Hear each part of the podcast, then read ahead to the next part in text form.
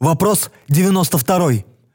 Многие люди утверждают, когда духовенство не в силах привнести социальные перемены, применение насилия обосновано. Вы согласны с такой точкой зрения? Если не предпринять соответствующие шаги, насилие неизбежно. Тут не помогут ни пожелания, ни высокие порывы.